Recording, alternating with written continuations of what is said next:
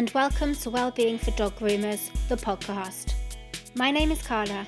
I have been a dog groomer since two thousand fourteen. Over time, be it before an exam, at the side of a competition ring, or online, I have had many a quiet chat with fellow dog groomers who, like myself, struggle at times to balance life, work, and maintaining a healthy well-being. My aim is to talk to both professional dog groomers and mental health professionals to help us understand what triggers stress and anxiety within our industry, why so many of us struggle with our mental health, and what we can do to help ourselves. I also want to share stories and handy tips to make life in the salon easier. I am not a professional in mental health, and I am not qualified or trained to give advice in this area. I am, however, interested in mental health and what effects our work can have on our well-being, and finding ways to help. So, whether you are a brand new groomer or you have been at it for decades, whether you struggle with your mental health or work with a groomer who does, this podcast is for you. Hello, and welcome to Wellbeing for Dog Groomers, the podcast. Today, I'm talking to my friend Sally Hart. In Series one, the majority of dog grooming guests said that their human customers were what they found most frustrating about the job. So today, Sally and I will be discussing a few difficult situations that the customers can present in the salon, and Sally's going to give us her advice on how to tackle them. We talk about no-shows, people turning up late, people turning up early, and what to say when they want to stay and watch. Sally has been grooming over twenty years, both in South Africa and in the U K. She has her City and Guild Level three and is working her way through her hires. She is a member of the English Groomers Group and she gives demonstrations and seminars around the U K. So, let's jump straight in. Here we go. Hi Sally, how are you today? Hi Carla, I'm good today, thank you. And um, yeah, very pleased to have been invited, thank you. Oh, it's lovely to have you. It's always nice to have a chat. So can you start by telling us a bit about yourself and a bit about your salon setup? Yeah, I can do. Um, I'm Sally Hart. You asked about when I started grooming. Yeah, where did you really start? So my, so my first ever attempt, I was probably about twelve or thirteen. Oh, blimey. yeah, but it, um, yeah, it was a pair of kitchen scissors in the garden um, with a pet dog. So you really um, wanted to do it from young then? Or was I had no idea what possessed me at the time. I can't remember that far back, but uh, my mum was slightly horrified. And oh she refused to take the dog out anyway for about a month. It was not pretty, I can assure you. My first interest or my first introduction really to grooming was when I worked in the kennels in South Africa. And okay. um, it was the breeding and boarding kennels. So she sent me off to spend a, a couple of days with a miniature poodle breeder. Lovely. So I spent a few days prepping. She had about eighteen miniature poodles running around. Wow. And I spent a couple of days prepping dogs for her. So after the kennels, I managed to get a job in a salon. So went to spend some time in a salon. Really loved it. So I went off and um, signed up for a call. What better way to start than with eighteen miniature poodles? That's a lot of bathing and prepping. I think I think it was thrown in at the deep end, and it was kind of, you're either going to love it or hate it, aren't you? I mean, we're talking back in sort of nineteen ninety-three, four, I think.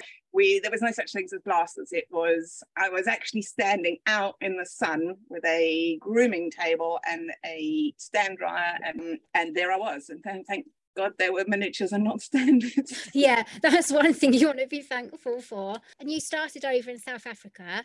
Were there many differences grooming over there to here? And what sorts of breeds do you get over there? Yeah, so grooming in South Africa is very, very different. I think I was with green when I first arrived over here, having groomed there. Um, and to be fair, I mean, we're talking years ago. So I came over here in two thousand one. Okay. Uh, so we we are talking sort of twenty years ago.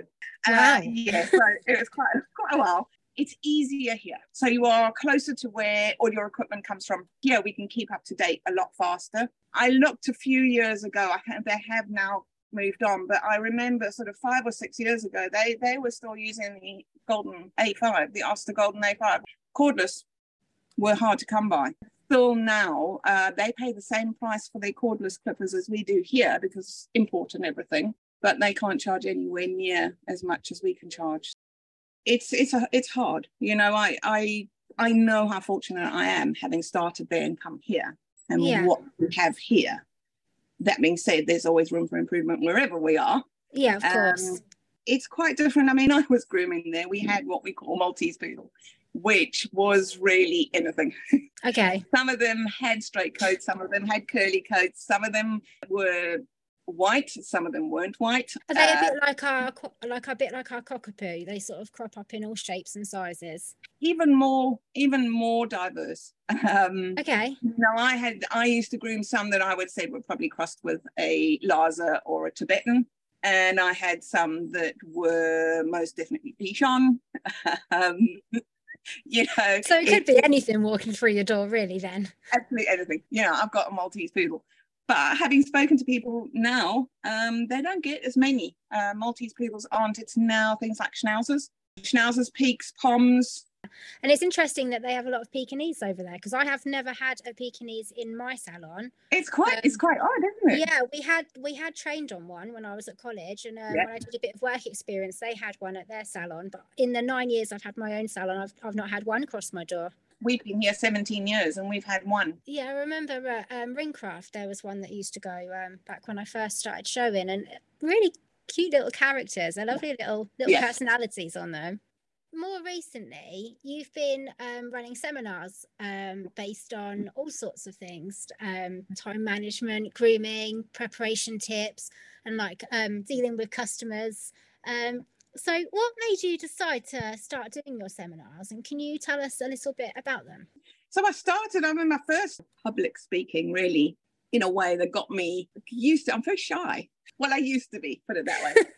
Perhaps, perhaps I've grown Not up. Not once slightly. We get chatting. uh, no, but I used to hate um, the thought of standing up and people actually looking at me while I was talking used to terrify me. Yeah, and that's understandable. But there was the huge, there is the still this huge divide between groomers and owners, and owners understanding what it is and why we groom dogs. You know, mm. it, it's just about making them look pretty. So I spoke to someone who I knew who runs a dog training club, and I said, would it be beneficial for them um, if I pop down once on every one of their training courses and come and speak to the puppy owners? Yeah. And I, I mean, I've been doing that now for four years, and I go down on each each course they have um, and talk to them, and it, it taught me to speak to people, and it was there were smaller groups, but I I learned to stand up and, and have a bit more confidence in telling people.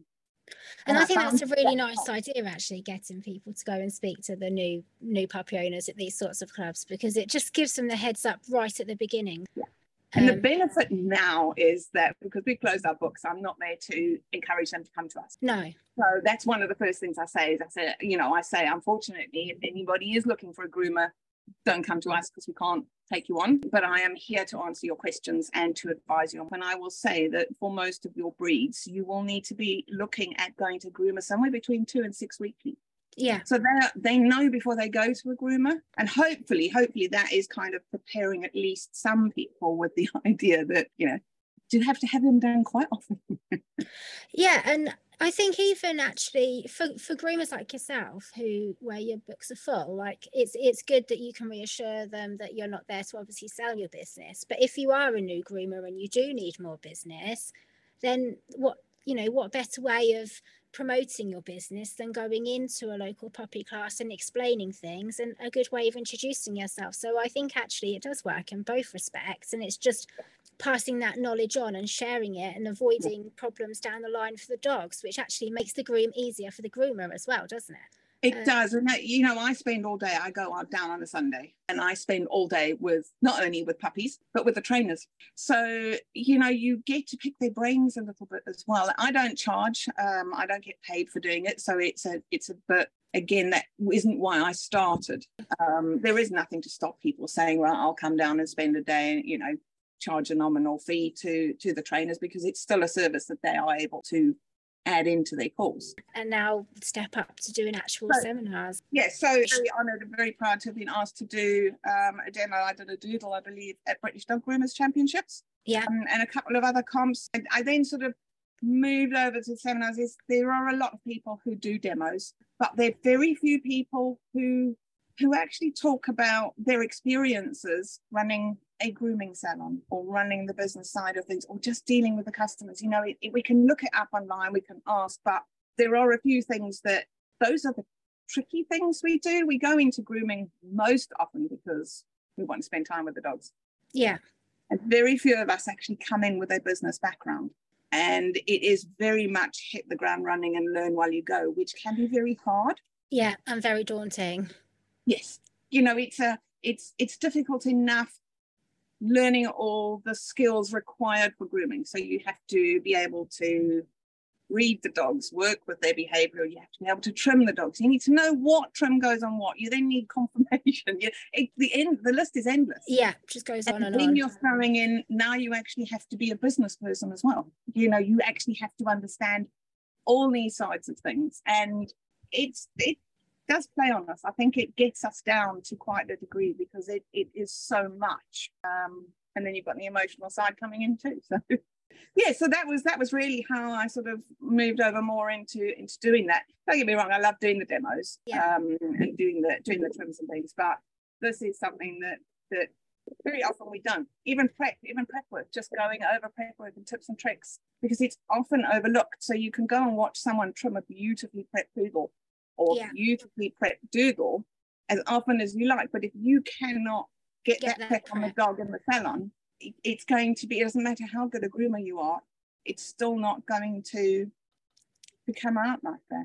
Yeah, no, I completely understand what you're saying. And I've seen loads of seminars where people have gone in with the dogs all prepped up, as they usually are, and they do the, this fabulous groom. Yeah. Um, but like you say, if, you, if your prepping skills aren't quite up to scratch, then, you, you know, you're starting on the back foot, aren't you, basically? Um, because he does a lot of the barking and drying and things for me. He doesn't do the other prep, but he does do the barking and drying. Um, and he always says, "No, I'm just a prepper." And I'm going, you do know really that if you don't do your job well, I can't. So actually the whole business is almost hinging on him in a well, way. Yeah, that's it. And I've said the same to um, someone who prepped for me for a while, said that at their previous job, they were referred to as the bathing bitch. I was yeah. like, you are? And they said, yeah, I was referred to as the bathing bitch because I was just the bather. I just did the prep. And I said, if your prep wasn't to scratch, they would never be able to achieve the grooms that they've done. So no matter how good their their, their grooms are that they've produced, yeah, a good sixty percent of that groom, if not more, is down to the fact that that was prepped right. I know, I know. It's, it's underrated. Um It's underrated, and I think that starts you off thinking that I've got to get through this so that I can I can get onto the grooming, and then I'm you know then I'm a proper groomer. But to be fair, um, you know a lot of a lot of groomers, especially groomers that compete um, or show their dogs, they want to do their own prep. They do not rely on someone else for their prep because half of the groom is done before they even pick up a clippers or a scissors. That's because it. You know that you know the conformation of the dog, you, you know everything that's going on before you start. With the difficult customers, I think we have all had times in our life where you just want to pull your hair out. So I've put together three questions that I thought we could just have a little chat about. And yeah, yeah. So how do we deal with customers who keep cancelling or wanting to change their appointments? For me, a lot of things actually comes down to individual circumstances. I try and I try and deal with my dogs like that. So I try, it's not always possible, mm-hmm. to bring that over when when I'm dealing with the clients as well. To, to be fair, I almost have the outlook, well, I'll try and deal with you like you're a dog. Yeah. Which um, they wouldn't like to know. Um, but the idea is that, you know, we, we spend so much time trying to get the behavior right on dogs. Why not and get the behavior right on on our I clients love, as well? I love that idea. But yes, so if you've got someone that is cancelling constantly, if it's a regular um and I know there's something going on at home, I will be quite understanding and quite lenient. You know, it, things happen in life and we can't always we can't always know they're going to happen. So hopefully you can build up enough of a relationship with your clients to at least know that there's something going on at home. So when they do phone up and cancel, you can go, okay, well, I know that they've got an ill child, or you know there's something they're going through, a rough patch, you know mm-hmm. at yeah. home. You could be a lot more understanding, so therefore moving it around if they cancel or need to reschedule, you could be a little bit more, it doesn't annoy you quite so much. Yeah, a little bit more sympathetic. On the other hand, if it's a new client and they book and then they phone up, well, I can't do that, can I can I do this, and we change it, and then they do it again, and can they reschedule? To be honest, though, we won't we will. Unfortunately, it's starting the relationship on a bad foot, and I'm always going to feel like they were trying to be a bit messing around, even if they weren't. So it would mm-hmm. be better for them to go to somebody else who hasn't had that initial experience like that, and they can slot in and move on with a with a better start to the relationship. Um, yeah, I think I've worded that one before as, I think you need a groomer who's a bit more flexible than I am. Yeah. That's yeah. that's the line that I generally go with when I'm taking that route. I mean, we we as I say, we, most of the time our, our books are, if not closed, virtually closed. So we can get to the point where we go, fortunately, we aren't taking new clients. And although you were booked in, you you are not an existing client on the books yet because you haven't come to us. Mm-hmm. And we have now closed our books, so we cannot book you until we open again. Please give us a call in for the three, four, five months or whatever you want to do. That's a really if good. If you would still like to come back, or if you haven't found a groomer that you are settled with. It's unfortunate, but that's just the way it's it's gone. I don't feel guilty. No. Oh, we feel so guilty. I mean, we had one today, we closed our books and somebody has phoned up with a puppy. And I was like, oh, well, it's only a puppy. But We have we have recommended some local groomers, and we have told them we're not taking, but you you have that moment of, it's a puppy. Yeah. And I think I think we all do it. So sometimes it, you have to be a little bit sterner with yourself. And if it's an existing customer who becomes a bit flaky, and because again, most of our customers are booked through the year. So if it is someone who starts to regularly drop appointments or reschedule them, or then when it comes to setting up the next year's um, scheduling, what we normally say is it was it seemed to be a little bit of a problem this year um, with the scheduling, the way we do it. Would you rather go back onto uh, phoning up and seeing if you can get in when you can, because we can't afford to keep losing the appointments. Okay. And although we charge, charging isn't, it's not the same, because you have lost that space that could go to somebody who would not be flaky. So we then, we have before put someone on, and actually it worked better. They were happier. They still got in when they wanted. Um, dog was still regularly groomed, but there wasn't there wasn't this pressure, and there wasn't this feeling of, well, you know, you let us down again. It actually improved the client-groomer relationship. Um, it, you know, we, we didn't have those problems because they probably weren't feeling pressured. Yes. In having to phone up and, and cancel. We forget what they might be feeling like because we feel our annoyance, but I know how awful it is I, or how awful I feel if I phone and cancel something. Or if I forget to turn up, I feel horrendous. Oh, I hate that. Yeah. That feeling in your stomach. Like, oh, no, I've done it. I've done it. I'm that person that everybody hates. Oh, no. But I would probably still walk in and go, I'm so, I would apologise, but yeah, I'd probably course. still be smiley. You know, I wouldn't be in tears. So I would want to at least put on an air. So I have to remember that the people coming in, if they have missed an appointment or are scheduling, are still going to try and put on an air of being... It's yeah, kind like of... they're going to have a bit of anxiety about walking in, even if they're putting a face yeah. on. It's just, it's one of them things. Everyone feels awful when you miss something. No, I don't think anyone likes letting people down, do they? No. But, you um... have to assume they don't. But if somebody does it all the time, but if we allow them to do it, they will. Mm. But we have to not allow them in as pleasant a way as possible. You have to go, I completely understand, but unfortunately, from our point of view, um, this, this, and this. It's that it's that trying to find find the middle road where you yeah, show and- them that you have empathy with what they're going through. If they don't turn up, we do charge. Uh, we do charge full groom price. Okay. If it's one of our regulars who may well be a bath or may well be a full groom, we will charge the bath price because, to be honest, it may have been a bath that day. So we will, we we do say to them, look, we're, we're assuming that it was a bath today, even if it was probably a clip, because that's fair enough. We may well have only taken that that amount. If it's someone who's never done it before and they're very apologetic and they have just literally, you know, children are home from on school holidays and their heads, their brains are fried. You know, it it it happens. Yeah. Um, but if it's someone who, but we will normally say, look, in this instance, we're going to waive the fee this time, um, but there will be a fee regardless next time. If, on the other hand, they're not apologetic at all, they get charged. It's so hard, isn't it? I'm the same as you. I have sort of different head for different situations.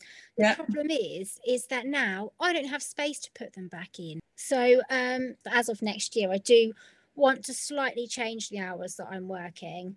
So yeah. the flaky ones, I'm afraid, will be the ones that end up um, finding probably another groomer at some point, because I feel actually now, I'm, the longer I've been grooming, I don't know about you, how many days a week do you tend to work? Um, at the moment, we're working Monday to Friday, and then we work some Saturdays. But if we work a Saturday, we try and have a Thursday off. So right, we're probably okay. working five days a week. Five days a week. Yeah, I'm on five days a week. I just find that juggling five days a week in the salon, my books never get done. I think we was talking about this the other week, actually. I just think that actually if I had an extra day to play with, or even an extra half day to play with, just to say, right, Thursday afternoon book day, or book few hours yeah. a week, or um, if I need to go and get something serviced, then I can go and do that. If I need to make some orders, then I can get them done on that day. So it's still sort of working four and a half or five days, yeah. well, four to four and a half days a week. But I'm hoping to actually block out some time to get the what I call crappy jobs out the way, yeah. um, because I'm always so busy.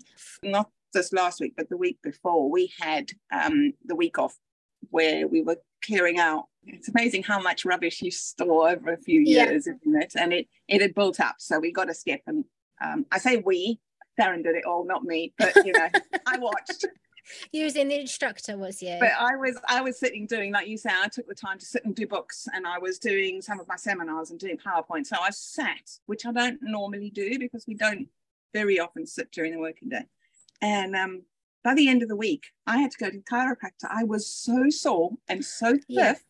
Because I hadn't been moving as much as I normally do. Yes. Um, throw in there the odd, you know, you're sitting down, you've got time, so you snack on things you shouldn't. I definitely know that one. So by the end of the week, I mean, I felt awful. You're not supposed to feel awful after having no. time off from work, are you? Oh, oh, I have to tell you something while I've got you here. I've tried something new. Um, oh. After speaking to Julie, um, I tried acupuncture last week.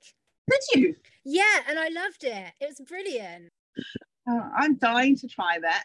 I go uh, to an osteopath um, once a month anyway, and I was talking to her and said a friend of mine had, had acupuncture, and she said, oh, yeah. do you want to try it? And I said, what now? And she was like, yeah. And I was like, why not? Let's do it. And um, you can you can hardly feel it at all. You can hardly feel it go in, apart from when they get a little knot in your um, back. They, yeah. th- there's different types of acupuncture, so I don't know what types other people do, but this particular type, they sort of target the knotted up area. Yeah. And they put it in, and there's a little spasm, um, and it, it's encouraging the muscle to loosen in that area. And it really helped for about three days. My neck was like, huh. It, it was really good. So. Oh, that's brilliant. Uh, we used to take one of our, um, one of the local vets, they've shut down now, but they used to do acupuncture, and our old dog, she used to go for acupuncture. Yeah. How, how did it work with the dog? I think it did quite well for her. She, it definitely did, did help her. Um, she was losing, uh, she was losing mobility. So okay. she, it was going to go anyway, but she definitely came back with a little bit more spring in the step after she'd had a session, and it did last. Um, I'd say it lasted probably, like you say, four or five days. Yeah, I felt exactly like that. A little spring in my step as I went out the door. So anyway, I've diverted from what I was asking you completely, getting a bit excited and going off on a tangent. Yeah. So, so how do we deal with those customers that always either turn up late or are late to collect? So yes, again, um, it's about training them. And sometimes you have to be a little awkward to be kind. Mm-hmm. Again, I, I, a lot of these things, if we we make some of these problems ourselves. So if you've got somebody that turns up five minutes late, that's fine. You can you can accommodate, but it does help to mention, oh, I see you're you are five minutes early. That's not a problem. Um, we'll take you in. But okay. you put a seed. You put a seed in there that it is actually being noted that your timing isn't quite spot on. It's not a complaint, and you're not making them feel guilty. Because otherwise what happens is they come five minutes, next time they come half an hour early. It's fine if you can keep taking dogs in, but it's not good, really. And we had someone that did this, and they then started coming an hour and a half early. Oh, my goodness. It's too much. The dogs, because we are timed, um, we couldn't get it in any sooner because the dog we had in had only just arrived. So it it wasn't suitable. So I it got to the point where we did we would say, unfortunately, we haven't got the kennel space today. Yeah. Um, and because our dogs don't run around, they can't just say, oh, we'll just let them wander around and have a mooch about and be like no, a baby. I don't. Because they've got to be in a kennel. We haven't got the kennel space today. So you're going to have to come back. Your appointment time is whatever the time is. And tell them to come back. They can. You can even let them know where there's nice places to go and walk, where there's a dog-friendly cafe. There's a there's something, because this particular one had come and from come from a little way away, which is why the first couple of times we would take them in, because traffic, you know, you can understand. Yeah. For twenty minutes you might be early, and I'd rather early than late. Yeah, of course. Um, but if they come late to drop off, uh, we give them half an hour for arrival time, but twenty minutes if they call. So if they call up and go, we're running a little late, we'll be there, it's now twenty past, we will actually say, I don't think you'll get here in time, because yeah. we need them there. We, we've got a half hour cut off, um, and we will reschedule. We'll say, unfortunately, there's not a, no point in you jumping in your car and rushing down here, because you're not going to get here in time, and we're just going to turn you away. So let's just give you another appointment, but there will be a fee. I remember back in the day when I first started, you'd be like, oh, okay, yeah, I'll see you in twenty minutes, and then you're late for that one, you're late for your next one. It rolls on all through the day. More yeah. and more people are unhappy. You've got dogs hanging around, and it just turns the whole day into an absolute pain, and the customer doesn't learn anything, do they? So they don't, yeah. they don't learn anything. The only other thing to do is to say, right, well, you can come in, but I, I can't do a full groom, so you can come in and I can do a, a bath and bath, and, and that, that's it. But you're still going to have to charge the full price, because it's not fair on you otherwise. And also, I think that still leaves them with a little bit like, oh, well, that's okay. I'll, you know, if I come late, I can drop a few things. But that doesn't really work, because you will be losing out. You know, if you offer in spa treatments and they go, well, I'm a bit late today, so don't worry about the spa treatments, you've lost that income. Yeah, of course. If we keep it, keep saying it's okay, you can't blame people for thinking it's okay, because you... Exactly. You're almost saying to them, well, it's fine. But then we get to the point where we're annoyed with it, and no, it's not fine, but they don't know, because they're not in our heads. Yeah, of course. Yeah, it's one of those things where sometimes being honest is so hard to do, because it's just telling someone something that they don't want to hear. But the thing is, yeah. is like you say, from something that you can, oh, okay, that's fine today, that's no problem. By the time they've done it four, five, six times, you're like, ah, again. Yeah. This customer is always doing this. Last yeah. time it was this, the time before it was that, rah, rah, rah, rah, rah, in your head. And actually, to them, like you say, it was fine last time, it was fine the time before, so why shouldn't it be fine this time? Yeah. It makes perfect sense when you put it like that, doesn't it? It it does. It's just it's just sometimes trying to, and I mean, don't get me wrong, we, we, we all have the people that just rub us up the wrong way and are just, uh, just disrespectful, you know. Yeah. It, it happens wherever we go. But for the most part, I think most people don't always think about, just like we don't think about what might be happening with them, they might not be thinking about what's happening with us. They don't, to them, the idea is what we're trying to do is make them feel the only, that they are the most important person. And at that precise moment, they are the most important person to us. But that makes them forget slightly that there are other people. Like you said earlier, we are all so busy in our lives that sometimes we don't take the time to think about other, other people. people, and especially other people in, in a completely different circumstances that we're not used to. You know, I, I don't imagine what it would be like for, I don't know, for a dentist, for example. I have no idea what issues they may have, what problems they may have, clients. Doesn't it occur to you? For example, um, the other week I went to get my... Um, went to get my nan's ashes put into a necklace, um, and I sort of expect to go there with that day with her ashes, and I and, thought they yeah. were going to do it there and I'd go home with it, but yeah. I didn't it didn't occur to me that they have to um, you know, put the ashes into the glass, they have to heat the glass up, the glass takes however many weeks to cool, because yeah. you have to cool it slowly, otherwise it will be a, you know, not a very strong really? piece of glass. Apparently the slower the glass dries, the stronger the glass will be, and then they have to basically look into the piece of glass that they've got, they chop out the size um of the pendant that you want. And then obviously once it's chopped out, it's got to be smoothened off. Once it's smoothened off, it's then got to be put inside the clasp where they fold the outer metal around it. That, that's got to take time to heal. Then they melt all the glass back down as excess glasses. They remove all the ashes back out again, so you get any excess ashes back. A massive process of it. And they said, actually, you're not going to get it for five weeks. And they say, if you want to see it be made, we can book you in to come and watch it, the final piece to be done. Mm-hmm. But even so, it's not going to be ready because, you know, and they have to send it off to get the hallmark put onto the metal and wait for it to be sent back. So many bits and bobs. And there I thought, I'll walk in, da, da, da, da, da, this is what I want, walk out with my necklace. It's just one of them things, like you say, of different jobs, you don't understand what you, you haven't got a clue, have you? I mean, the idea of taking forty to forty-five minutes to dry a dog that hasn't got a decent amount of coat to some people is ridiculous. Well, yeah. How can it take that long? You, yeah, you know, just to come actually, out in the garden. You know, a bit, uh, it's a bit more involved than you think. Um, but yeah. Um, and the other thing that I was actually going to ask you, thinking about it, is um, what do you do when customers want to stay in and watch? Ah, yes. So we used to, back in the day, um, years ago when we first started, we had a client who had been doing it with the previous groomer. So she was used to staying and they would come because they were worried about the dogs. And it's difficult in that instance, especially as we were quite new here and new to the area. It was, it was difficult in that instance to say, no, we don't allow that. Um, so we did used to have it in.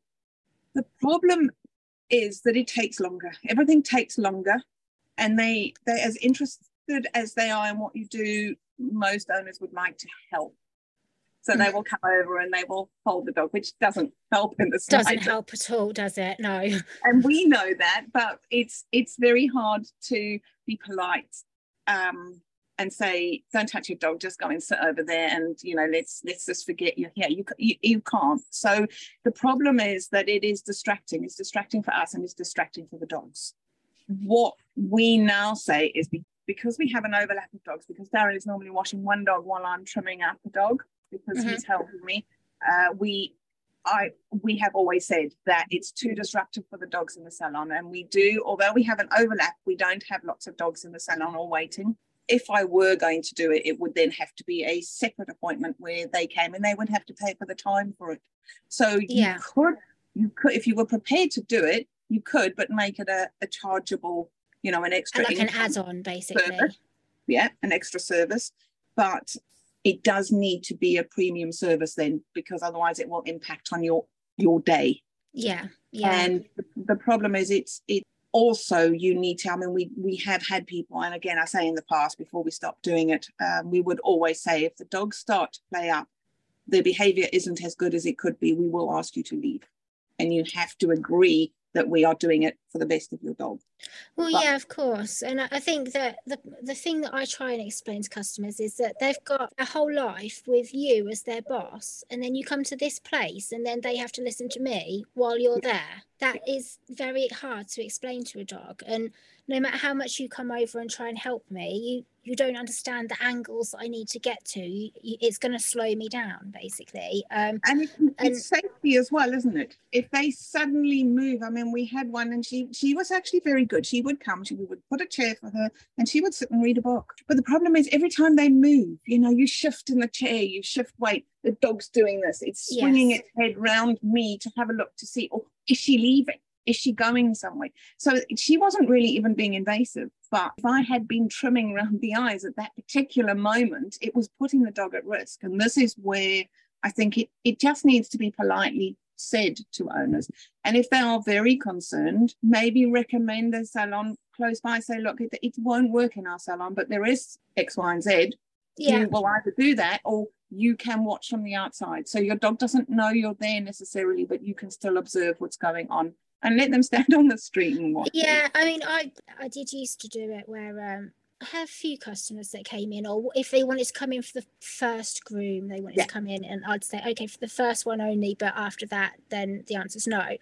Um, And there was always one or two that would try and stay in, and that was fine for a while. But you find yourself analysing. I find myself analysing what I'm doing, and I'm I'm competent at my job. I know what I'm doing, but just having someone watch me, it's just like that added pressure, and your brain goes all dead, and you think, oh, what do I need to do here? Or, it's my job. It's not their job, but the fact that they're there watching me do it makes me feel worried to do my job. Um, yeah.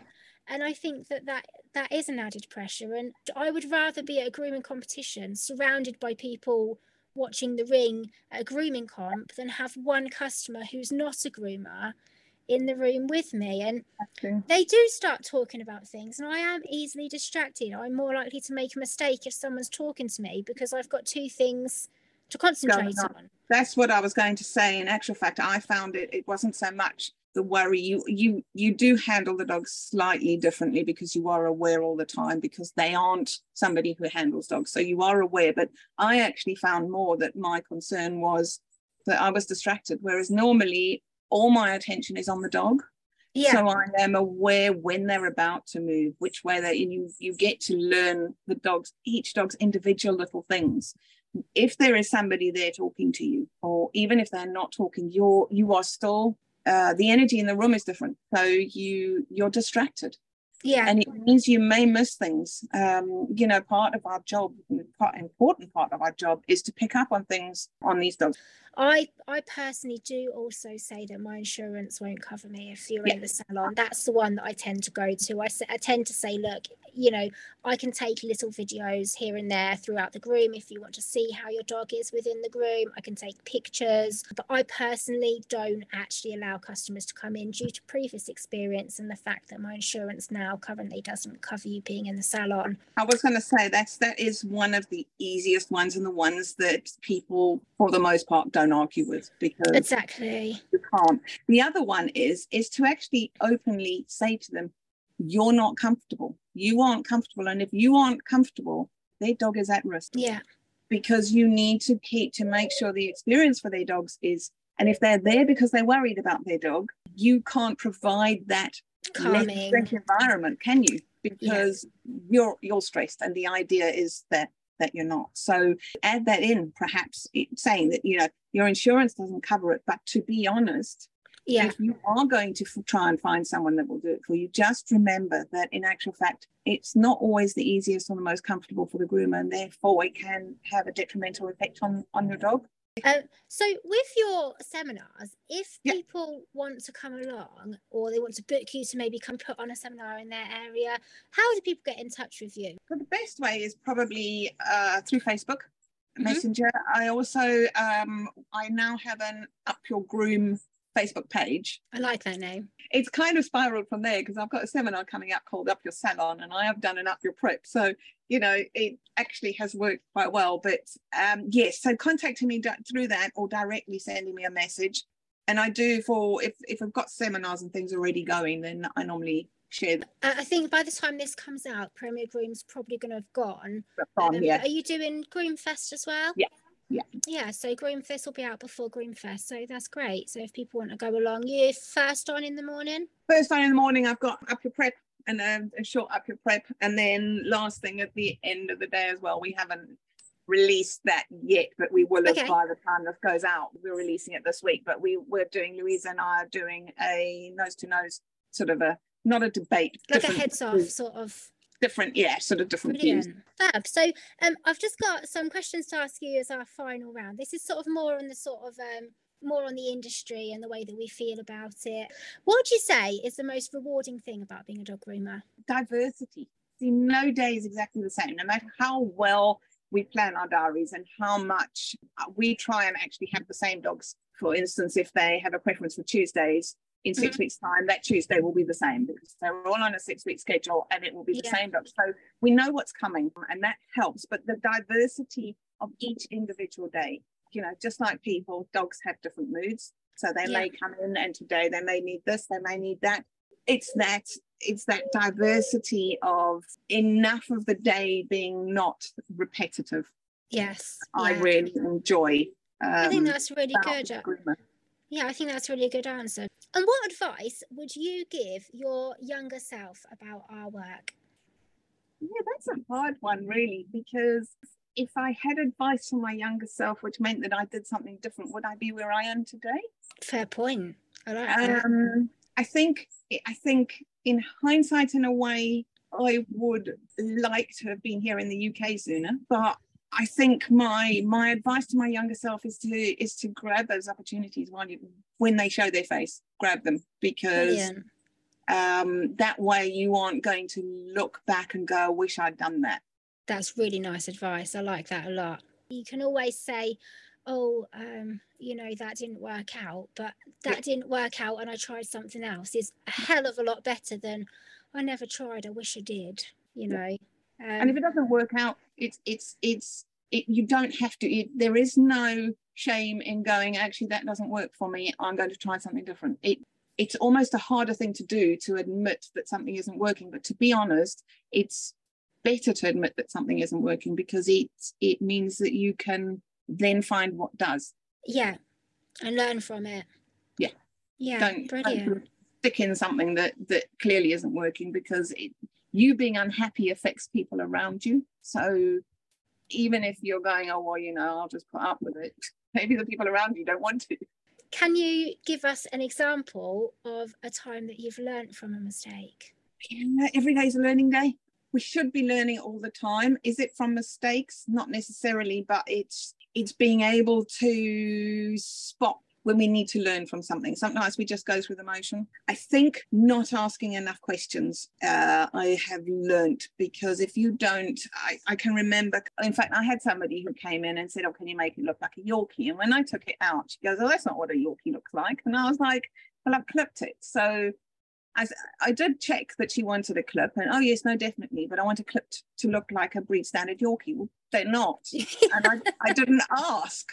You know, stupid. I just did what I assumed she thought she'd seen other Yorkies clip like, and yeah. it, it was nothing like what she wanted. So I got it completely wrong, clearly. Um, so you can't guess what's in someone else's head. And I think I think that I have learnt from from just I now ask. It's like it's. I, I mean, sometimes I do feel a little sorry for new clients. It's like an interrogation. You know, I'm surprised yeah. I don't have the floodlights out and sort of like. And it, you know, you get people go, I've never been asked so many questions. I do apologise, um, yeah. and I explain, and I, I try and find out what they don't like. I try to avoid what they don't like, rather than I can always tweak on what they do like. But if I do something on a on a trim that they really don't like. You know, if, if they really don't like a short muzzle, I'll make sure I don't do a short muzzle. I can always take a little bit more off later, but it's those type of things. It's avoiding what they really don't like. They might go away and go, it's not quite what I wanted, but they won't go away going, I hate it. Yeah, like for example, I asked a Cocker Spaniel person the other day, how do you want your Cocker Spaniel trimmed? Do you want breed standard? And they said, oh no, I don't want it to look like a show dog. I don't want the top of the ears trimmed or the head short. It looks awful. And I thought, well, I'm glad I asked. Do you know what I mean? Because that's exactly what you would have got if I hadn't. Yeah. So it's it's about asking questions, what they do and don't like. What do you think affects the mental health in our industry the most? Us, ourselves. Yeah. We we put the most pressure on ourselves. External pressure is there. Uh, things like what you see on social media, um, someone else's brilliant group, but they don't put it up there to put pressure on us. They're putting it up there for themselves because mm-hmm. they want to feel good. Um So we look at it and go, oh, mine don't look like that. That's us. It's, you know, it's, it's, so we need to try. And I mean, it's, it's, it, we do it everywhere. We do it all through life. But I think we need to try and almost embrace the fact that we are all different and we yeah. all do things differently. So, you know, we, we blame clients for putting pressure on us. But again, if we have almost encouraged them to do that, mm-hmm. uh, if we've encouraged them or allowed them to act in a certain way, then we've met, we've put that pressure on ourselves because we've, we've sort of allowed it to happen. Yeah, I often get frustrated with myself when I get myself too tired, because I think, well, are you bloody surprised? Look at the state of the diary for the last two weeks. And the next yeah. two weeks might be fine. They might even be a little bit quieter because that's my easier week of the month. But I've still let myself go through three weeks of absolute hell to the leather to get these dogs out of the way, because they're restricted to six-week timetables or four-week timetables. And I've like battled my way to try and fit, fit yeah. everyone in, especially when things like holidays come up. Like we said earlier, I've been away for a week and you think, I've got to get all them dogs done before I go away, blah, blah, blah. Yeah. And then the first three days of your holiday you're an absolute zombie because yeah. you're physically and mentally exhausted. You've got two days of the holiday left and then you drive home and start again catching up oh. with the last part. This is another reason why next year I'm hoping to go down by half a day or by a day, because then when we do want to go away and see family, or we do want to go and do something, it's not like, oh, I've got to sacrifice that to do that. It's just, right, I've got some books to catch up on, which realistically, no, it's not going to affect anyone else. That's just that's just me, and I'll have to do it a bit longer another day. You've got, you've got what we we we talk we talk a lot about, wiggle room. It means that you've got somewhere to put dogs that, um, if you do have to suddenly change, you know, you've got doctor's appointment or anything like that, you have got a day you can go, okay, well, I'm going to just move the whole of this day to that day. My appointment may only be an hour or two hours, but if I move the whole lot from here to there, I can do yeah. all the things I'm going to do that day on this day. We try very hard to to I mean, even though there's two of us here, we try very hard to limit to seven dogs uh, in a full day, and yeah. that's sort of optimum. But there are occasions when you have to do more. And um, I can remember getting through a, a nine dog day, and we got to the end of the day, and it, you know, in the morning it was like, okay, deep breath, brace yourself, dive in, right? Yeah. Got to the end of the day, we were both buzzing, absolutely buzzing. We were we were still full of energy, still absolutely fine. Um, wouldn't do that every day. No, because you had reserves. Tiring. You got you've got you know you weren't exhausted but, when you started, but yeah. Yeah, it like you say, about... if you're doing that every day, then the exhaustion kicks in and then it yeah. becomes a cycle, doesn't it? It's really... It does, and you're always then second-guessing. You're going, I don't know why I do this. I don't, you know, I don't know why I do this. I don't enjoy doing this. It's not, it's not pleasant. I'm forced into doing it. Then you need to have a look and reevaluate. So... because you've been grooming a while, what would you say is the best change that you've seen in our industry since you've been grooming? Public understanding of what we do. It is much more broadly understood in a way. I mean, there's still a long way to go, but I do think that, you know, we we have, I find that we have a lot more people that are coming in going, I don't know how you do what you do. I don't know how you do what you do um, physically. And I, I, you know, the skill involved, or they'll have seen something or read something. Social media's helped, I think, um, mm-hmm.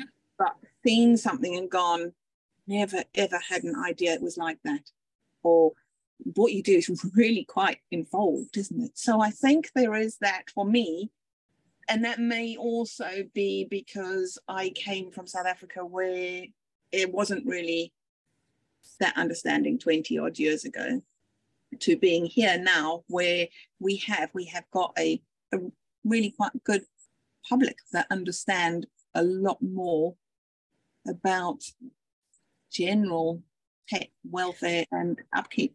And so what do you think still needs to change? I think we need perhaps for the public to know even more. Um, moving on from, from sort of the biggest change in the industry, we can still go further. Transparency, people knowing exactly what we do, why we do it, understanding and, and regulation. Um, it's a, it's, I know it's a hot topic and I know it's not a popular topic, but mm-hmm. regulation from the point of view that it allows people to know that there is a body ensuring that the dog's welfare is taken care of. Okay. It is not about how well you can style a dog. It's not about your skills as a groomer from that point of view, but the welfare when it comes to making sure that the dogs are safe, making sure that the dogs, their behaviour is taken into account, it's placed. I and think I can... you, you are right from the safety aspect, especially because I've spoke to people in interviews before who have mentioned this, that the regulation that they'd like to see doesn't necessarily fall to qualifications. Of course, qualifications are great for helping the health and safety and all of that would be taught from the very beginning. But I think the thing is, is like in any business that you go to, you expect a certain procedure to be followed. So, for example, if you go to a restaurant, you don't expect the kitchen to be right next to where you're sitting. You don't want to have fat spitting on you while you're eating your dinner.